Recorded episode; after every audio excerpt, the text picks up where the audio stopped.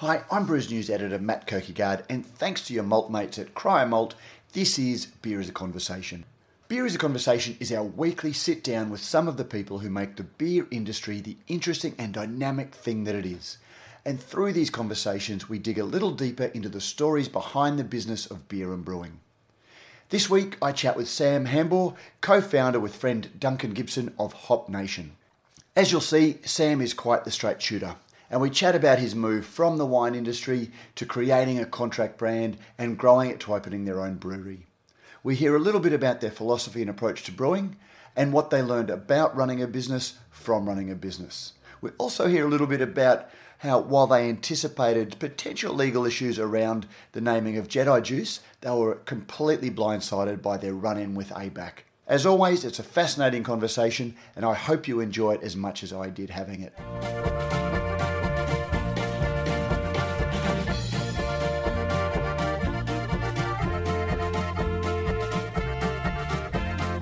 Sam Hambour, welcome to Beer as a Conversation. Yeah, cheers, Matt. Thanks for having us. Oh, my, my pleasure. As I said to you just off mic, Hop Nation is a is a brand that I know primarily through the beers that you've made um, that that have a real uh, presence more so than the, the, team behind it and the uh, you know the, the, origins of the business. So maybe for for those listeners who are in a similar position, tell us a little bit of the background to Hop Nation. Yeah, well, I mean, I actually initially hearing that take that as a bit of a compliment. It's something that kind of been working on um, for Hop Nation to be more than just the people, but a brand, and I think um, that's a goal of, of, growing any any brand. Um, but the origin, so um, I guess I've personally been in the alcohol industry since 2003. Um, started off in wine in retail and studied winemaking in Adelaide. You must have been pretty young. yeah, straight out of straight out of school. Okay. Almost, yeah, and um, I was yeah, previously working on vineyards, so it was something I wanted to do. Um, and then with wine um, leads to travel. Um, so was making wine around the world and ended up in New Zealand where Duncan and I became friends. Um, both both brewed beers for fun in the back of the winery during so winter. So that's Duncan, my business partner. So Duncan Gibson, yeah. So we are the founders and still owners of Hop Nation. And I guess the idea started while we were over there, and I moved back over to uh, Mornington Peninsula near Melbourne to make wine, and Duncan went to the Yarra Valley. Um, and then we we wanted to start something. Wine was an option, but wine was going through a bit of a trough. Um, um, it's kind of yeah. We you know, personally, I've seen maybe two two and a half cycles of wines up and down. So it's interesting to see where beer is at. But um, we started the idea Hop Nation, teamed up with um, Stephanie um, who does our design. She lives in Canada now and a small shareholder of Hop Nation um, and founder. And we got the brand. We had a couple of recipes, and um, we heard that Hawker's Brewery was getting built. Um, so we approached them as being their first contract client. And then, yeah, brewed a beer called the Fiend um, Australian IPA, which is now deceased. Um, that was a, one of our original recipes, and um, we we bottled it, labeled it. Actually, um, the first beer we ever made, they got the recipe a little bit wrong, so we dumped it, which was a bit of a sad day. But we finally got it um, out and, and took days off from our day jobs. We were making wine and, and went out and sold it. And then, yeah, started building the back end and yeah, went from there. Um, Just before we uh, move on, from, so what happened to the fiend? Did it not sell? Um, it... Well, it was a bit of sad. It was, it was originally my recipe, and I, I, wanted to keep going, but it was lost in its style. There was a back then there was a style of session IPAs, which now is pretty much where pale ales sit in their hop profile and their alcohol. So it, it just got a little bit lost, and it wasn't. It's not an IPA really. It's not a pale ale. Um, we originally wanted to have the base the brand around like provenance of hops and where ingredients came from. So we had the Australian IPA. The second beer we released was the Buzz American Red, all American hops and then we really tried to get a double IPA using Kiwi ingredients, but we're just never happy with it. And um, I guess by that stage, we realized that was a stupid idea and we should just make the best beer we can using the ingredients we have access to. And, and then we kind of built our range from that. And what ingredients were they? Um, we sourced them from, I guess, the major distributors here in Australia. So New Zealand hops, um, some New Zealand malts, a lot of American hops, probably a dominant hop usage is American and um, New Zealand, with some Australian, um, and then some German malt we use as well, some Australian malt. Um, yeah, there's depending on the beer. Yeah. Talk to me about the difference in approach between making wine and making beer. I guess there's there's similarities. I kind of look at it like um, cooking and baking. Cooking, which is winemaking, you just want great ingredients. You can, you know, blindly throw some spices in and and you know add a can of tomatoes. But um, brewing, temperature, timing, um, ingredients, technique has to be a lot more precise. Um, you show the, I guess, the ingredients, but um, the technical aspects is much higher. Um, it's much easier to make wine, in my opinion, if you've got good grapes. Yeah. Okay, and uh, because that's one of the things that fascinates me is that there's a, with the growth of craft beer, when we first started seeing things that weren't mainstream lagers that were starting to look like flavour, there was a whole series of articles, and I was guilty of it myself, is that beer is the new wine. And we, I think we all want it to be because wine is seen as sophisticated. It's having, it's got a cachet, it's got a high price point, and all of those sorts of things. But the, the, the longer I've gone on, beer and wine are fundamentally different products because wine um, when you speak to winemakers, it's often steering the evolution, you know, taking a grape. Um, and it's as much about the farmer as it is about the, the, the winemaker and letting that see its potential. Whereas the brewer starts with, this is what I want how do I construct that? What are the parts that I need? What are the brewing temperatures? What are the ingredients? What are the um, you know mashing times? When do I add the, the hops? And it's it's much more like cooking, where you have a recipe that you have to follow, and you know different changes to that can come with a different end result. But you start with the result that you want to achieve most often in brewing. Is that a?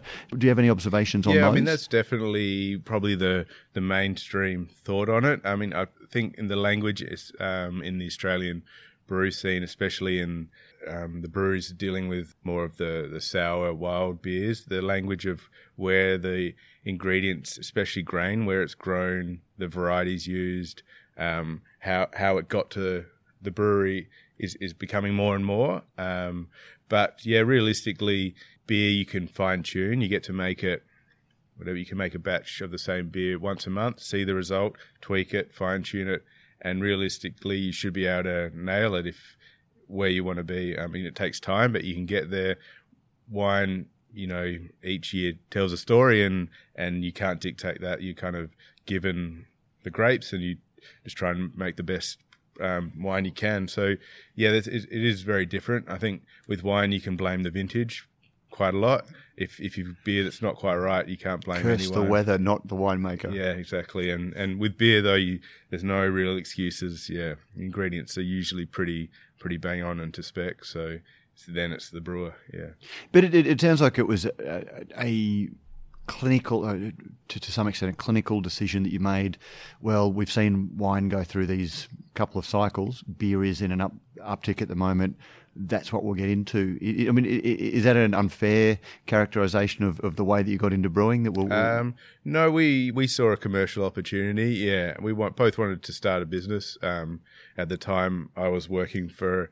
Um, a, a, bit of an old prick, and, and he kind of really inspired I'm me. I'm sure he's listening. Yeah, he really inspired me to do something of my own. Um, didn't really want to be working for Have someone Have you ever like thanked him for that?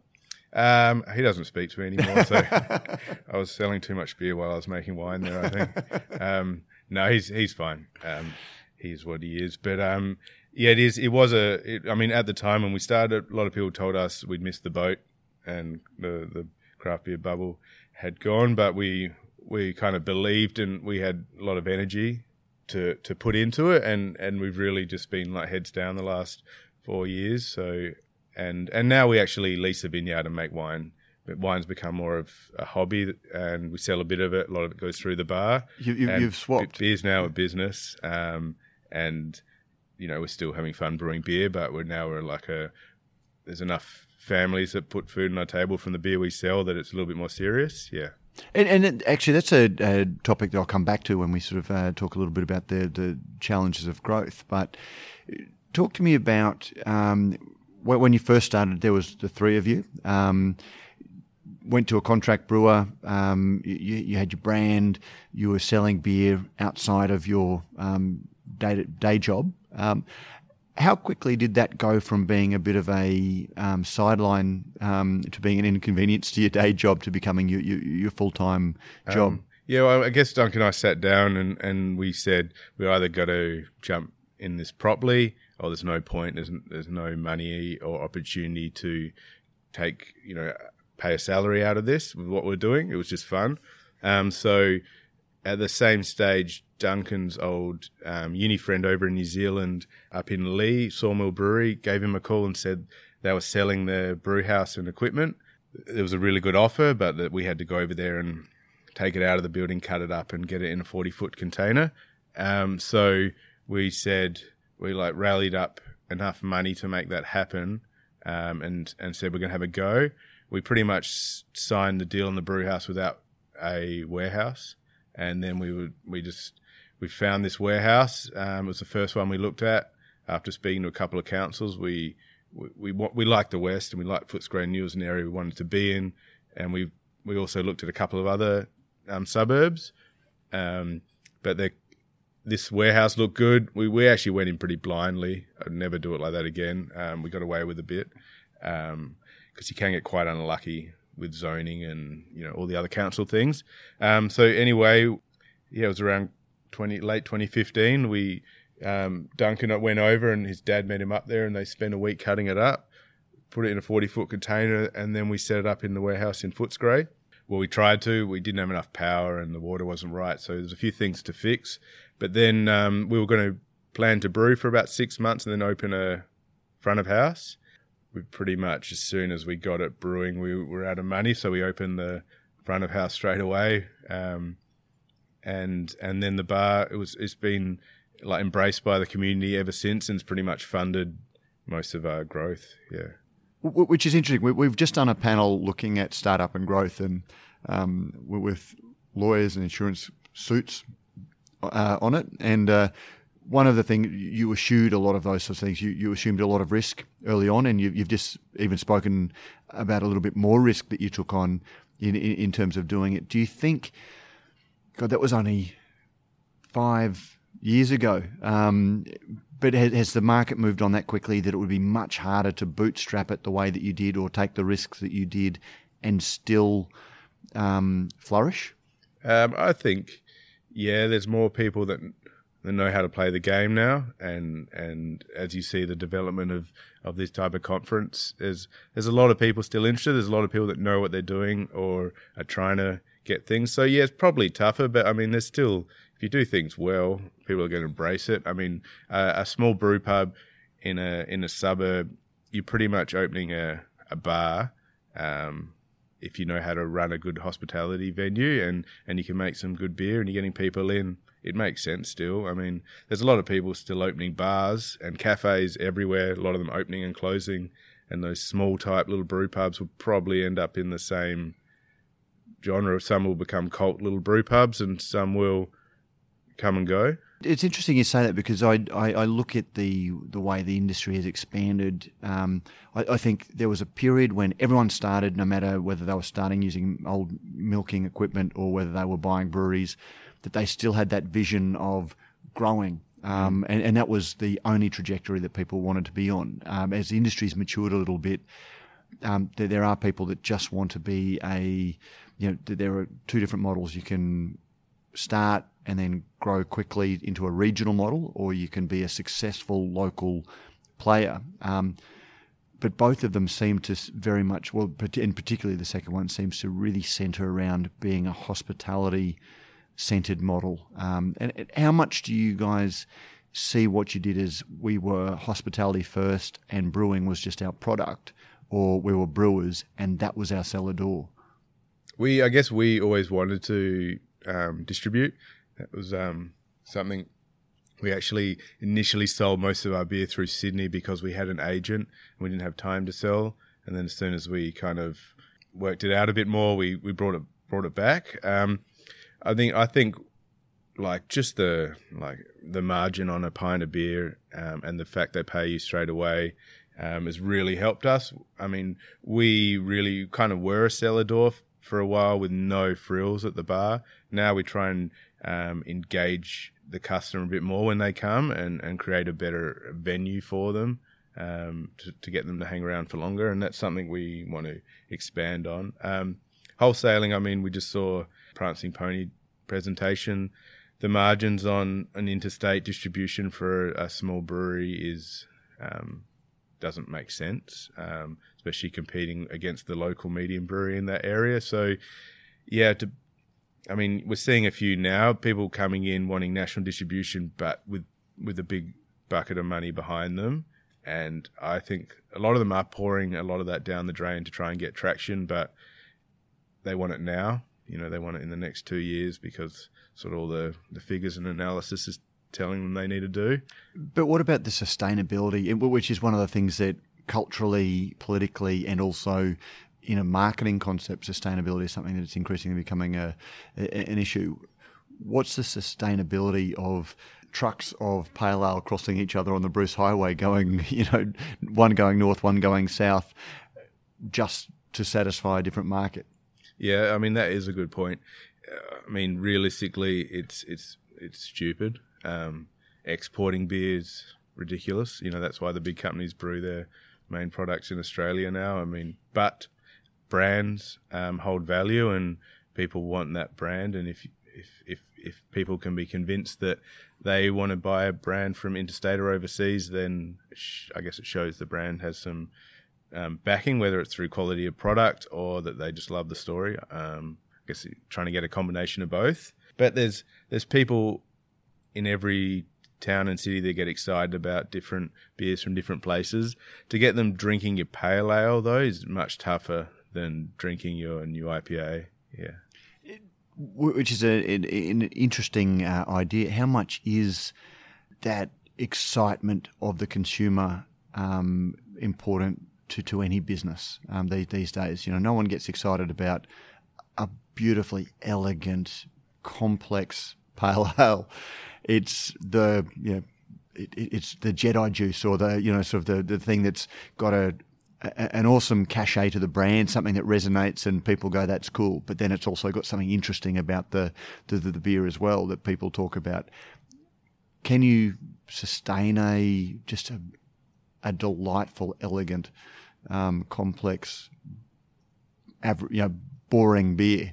Um, well, I mean, I guess realistically, that's what people are drinking by the volume. Um, so I think the loudest people out there are talking about the double IPAs, and you sell it, and it can be a good one-off sale. But um, like for us, our pale ale is still our biggest seller, um, and we really back that because it means people get ex- can get excited about something weird and wonderful we make. But if they're drinking a um, pale, it means there's a trust there as well, and that they want to take that home into their house, put in their fridge, and and just drink pale ale. At the pub, they're drinking pints of it, which is, I think, more sustainable than always trying to be on the forefront of the next cool thing. That's fun as well, especially for the brew team and stuff because it's creative. But um, yeah, there's something about yeah getting people drinking your beer that realistically isn't that exciting. It's just trustworthy and tasty. So, talk to me uh, about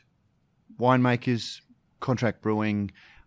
Great deal on a, you know, I don't mean to, of do the fifteen word summary. Great deal on a uh, on some used uh, brewing equipment. Brought it over, launched your tap room. What saw you grow? Um, because because so far that sort of stuff is fairly common foundation story. What was it? What was the secret to your growth? What made you guys stand out? Um, I guess one of our main focuses was building a portfolio that um, was kind of both quality but covered the different um, spectrum of, of drinkers.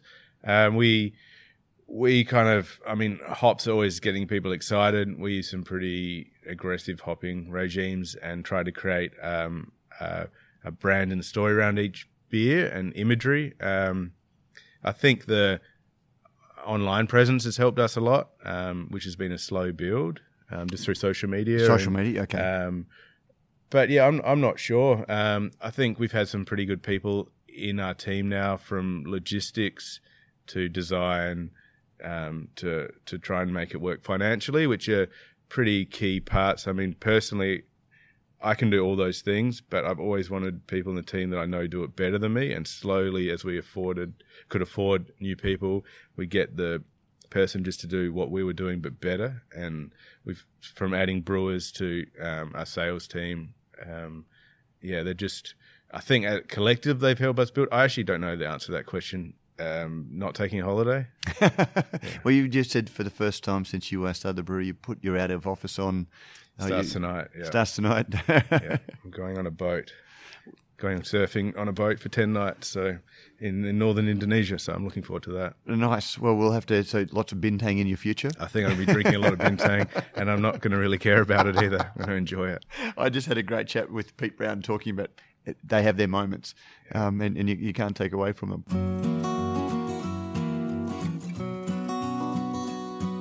We would like to thank Rallings Labels, Stickers and Packaging for sponsoring this edition of Beer as a Conversation.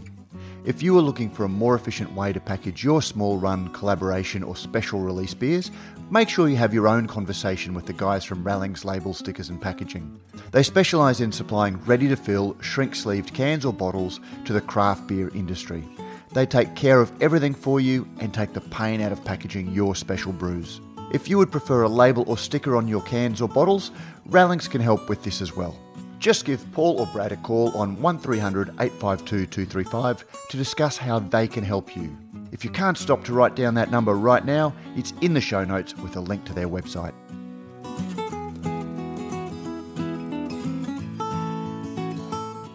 In terms of growth, it was you and two partners essentially. Um, how have you funded growth? Have you brought in new partners? Have you sort of gotten bigger bank loans? Um, yeah, I guess we've gone through a couple of phases. Um, we initially, it was, you know, I think um, the Prancing Pony demonstration had a um, presentation had a great graph, but um, if you can look at it on the slides, it's, it's um, really interesting. But initially, it's friends and family got us off the ground, and also ANZ had a no questions asked overdraft for small business that they launched before the Royal Commission.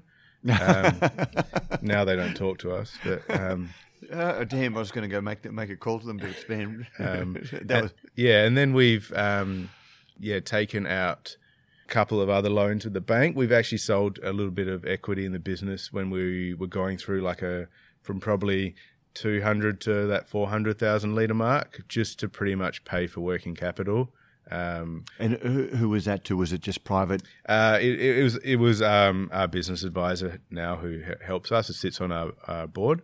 Um, and that was that was a pretty key one because we you get to a point where you're pretty much a bank to the bottle shops and and and mm pubs. So no, people just stop paying you. You know, especially come Christmas time, all the terms blow out, and really, you know, you can be half a million dollars owed to you before you know it, and and that money's not in your account. That's in this little red section on on your accounting software. Um, so that was a tough point for us. We haven't really we invested in a new canning line, some new tanks, refitted our brew house and and whatnot. But most of our money we've needed is just to to fund sales. Um, it, costs money to sell beer and hold stock. Yeah. Um, and now we're going through another phase where we're looking to um, expand on our brewery um, on, in, in, the same block, and we're looking at raising money, and we're looking at a few options at the moment because yeah, we're we're we're out of it ourselves.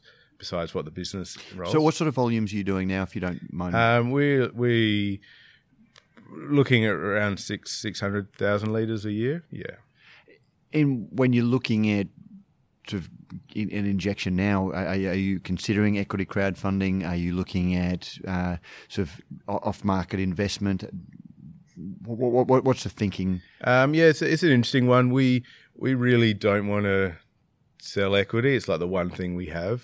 Um, but um, once the suits get a bit shinier and the people get a bit more switched on, they they they they know what they're doing and and they want to see returns and they don't. It's on it's on their terms. So just avoiding that as much as we can. We probably won't do a crowdfunding. We've talked about it, but it's not something we we look at doing. We we're just chatting with some, um, I guess, partners that we think will benefit the business as well as believe in our story.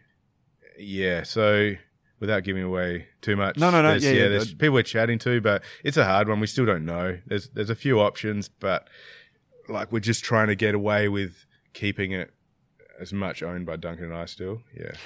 When you said believe in our story, so what is your story? Is it like proudly independent? Is it making just awesome beer? What, what is Hop Nation Brewing Co?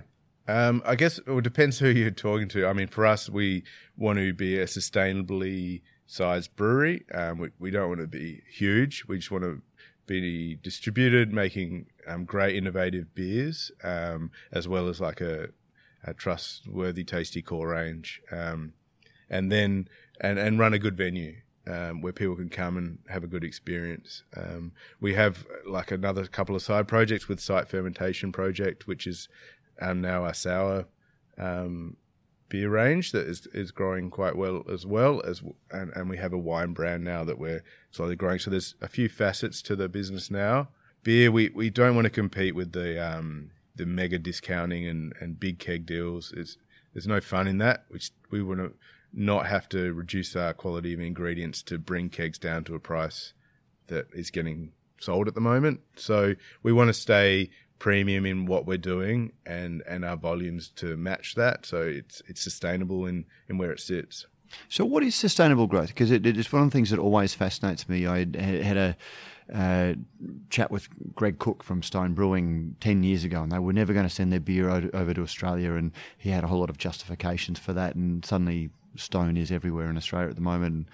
And he says it's because the market has changed and it just hasn't because there's a lot of stones sitting on the fridge, uh, sitting, sitting on shelves. But I, as part of that, I, I see, I, I, saw it as they were losing scale in in US. Their, their, their volumes were going off in the US, and they were essentially um, hedging internationally, uh, you know, by by creating demand internationally.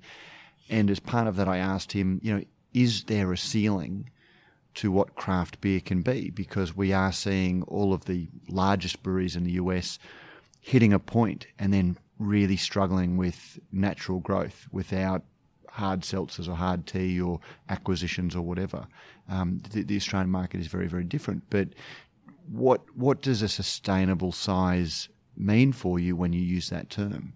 Um, yeah, that's an interesting one. I mean, I guess it's the people behind it. So it's one of those things. The more investors you get on board, the more growth they want to see. Because yeah, people with a lot of money want to use it to make more money. That's kind of the gist. Once you get in the in the, well, that's what I feel anyway. But um, I guess it's you know a, a lifestyle um, and feeling comfortable about moving through your beer, not letting it sit on shelves, not discounting it just to get into a place.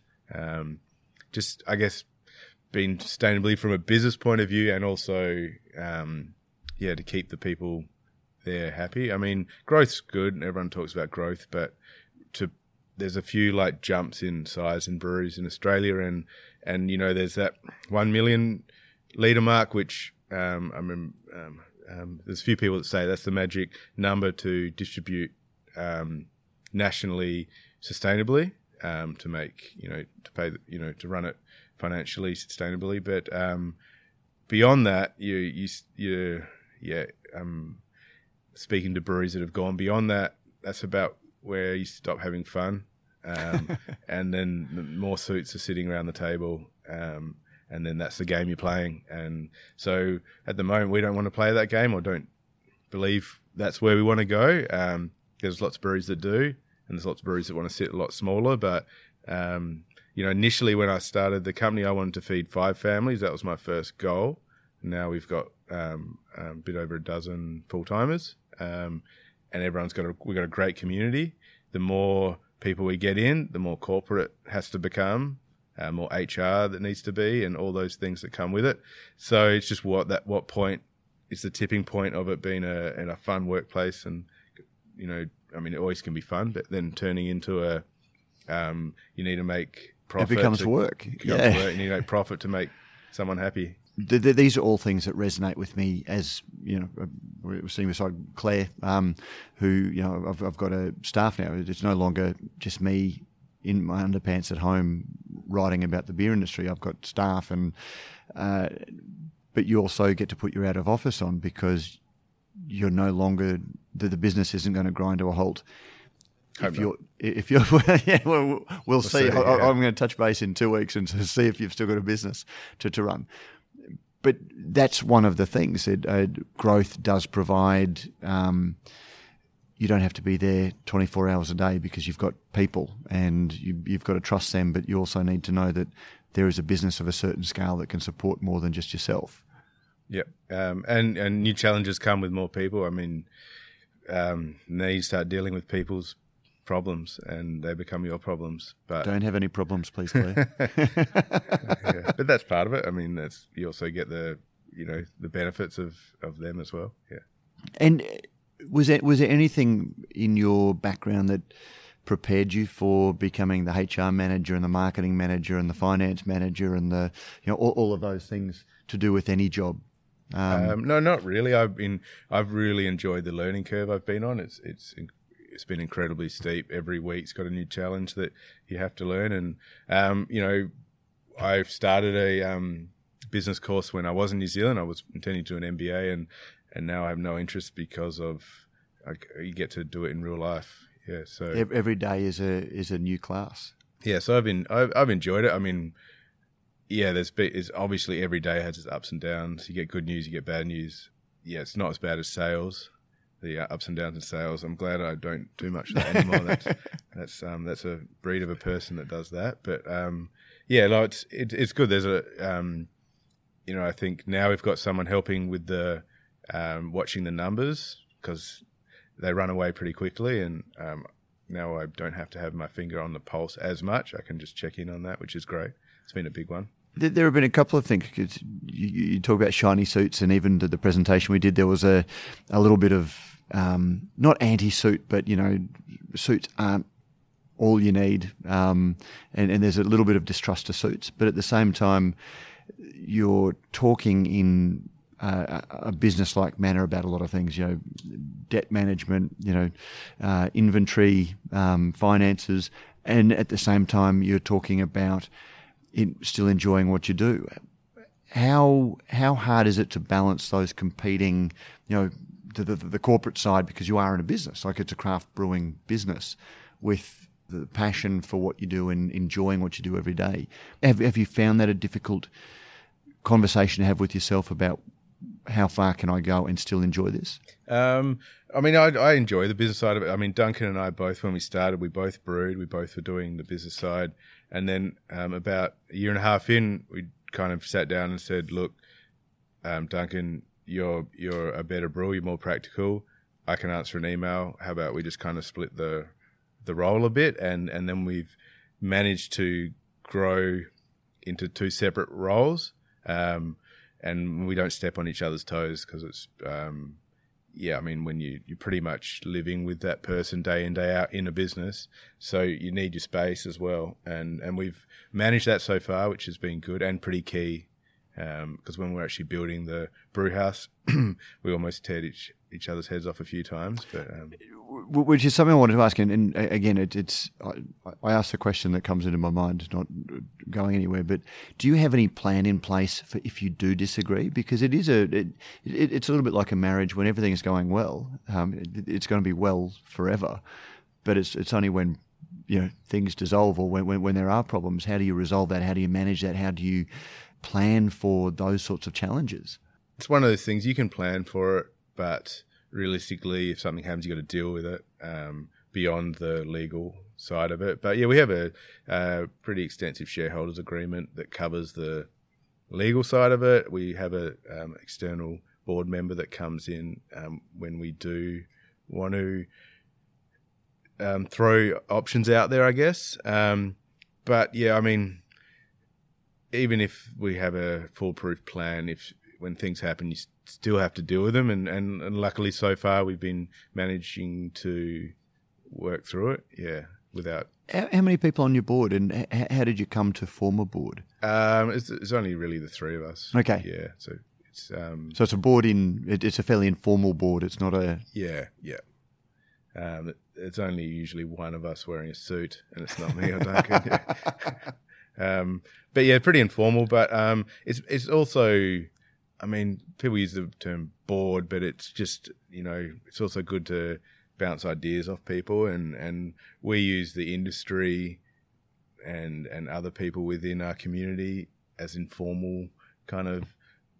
They're not board members, but the same conversations we'd probably have in a boardroom. Um, yeah, so we probably use the community more so far than a formal board.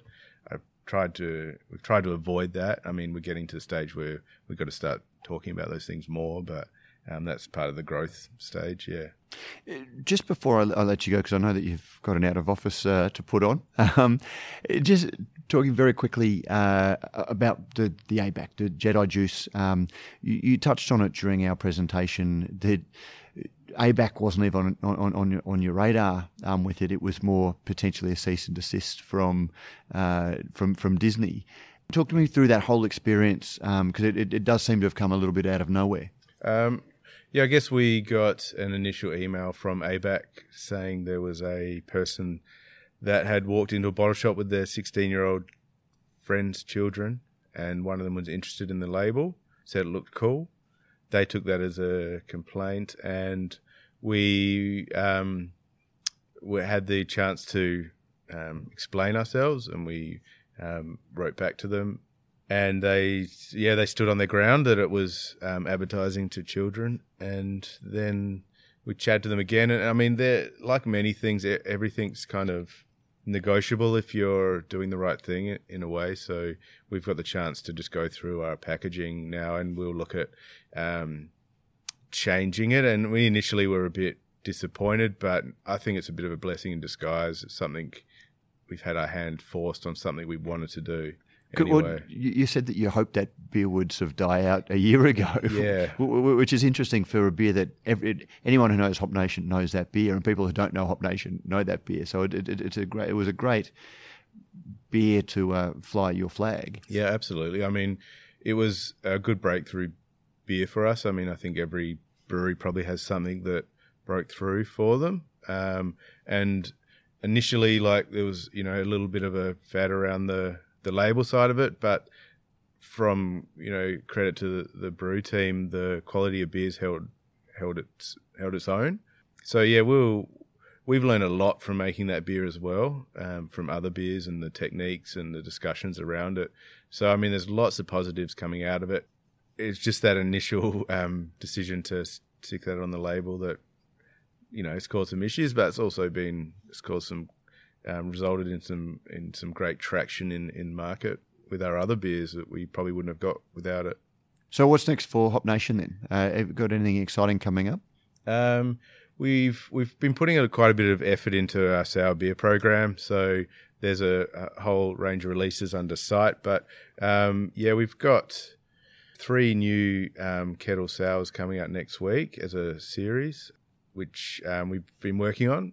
Um, we've got a couple of new beers, got a few new releases coming out this month, and then and then it's event season and um, festival season pretty pretty close around the corner. So um, there's always something happening. Likely you'll be coming back from uh, ten days of surfing refreshed. Yeah, yeah, I hope so, and not injured. and not injured. Make sure you wear a helmet, and uh, I hope you've got insurance. I do actually, yeah, yeah, definitely. No, my insurance broker has scared me enough that I have insurance everywhere I go now. Well, Sam Hambour, congratulations on everything you've achieved with uh, Hop Nation, and uh, thank you very much for joining us on uh, Beer is a Conversation. Yeah, cheers, Matt. Thanks.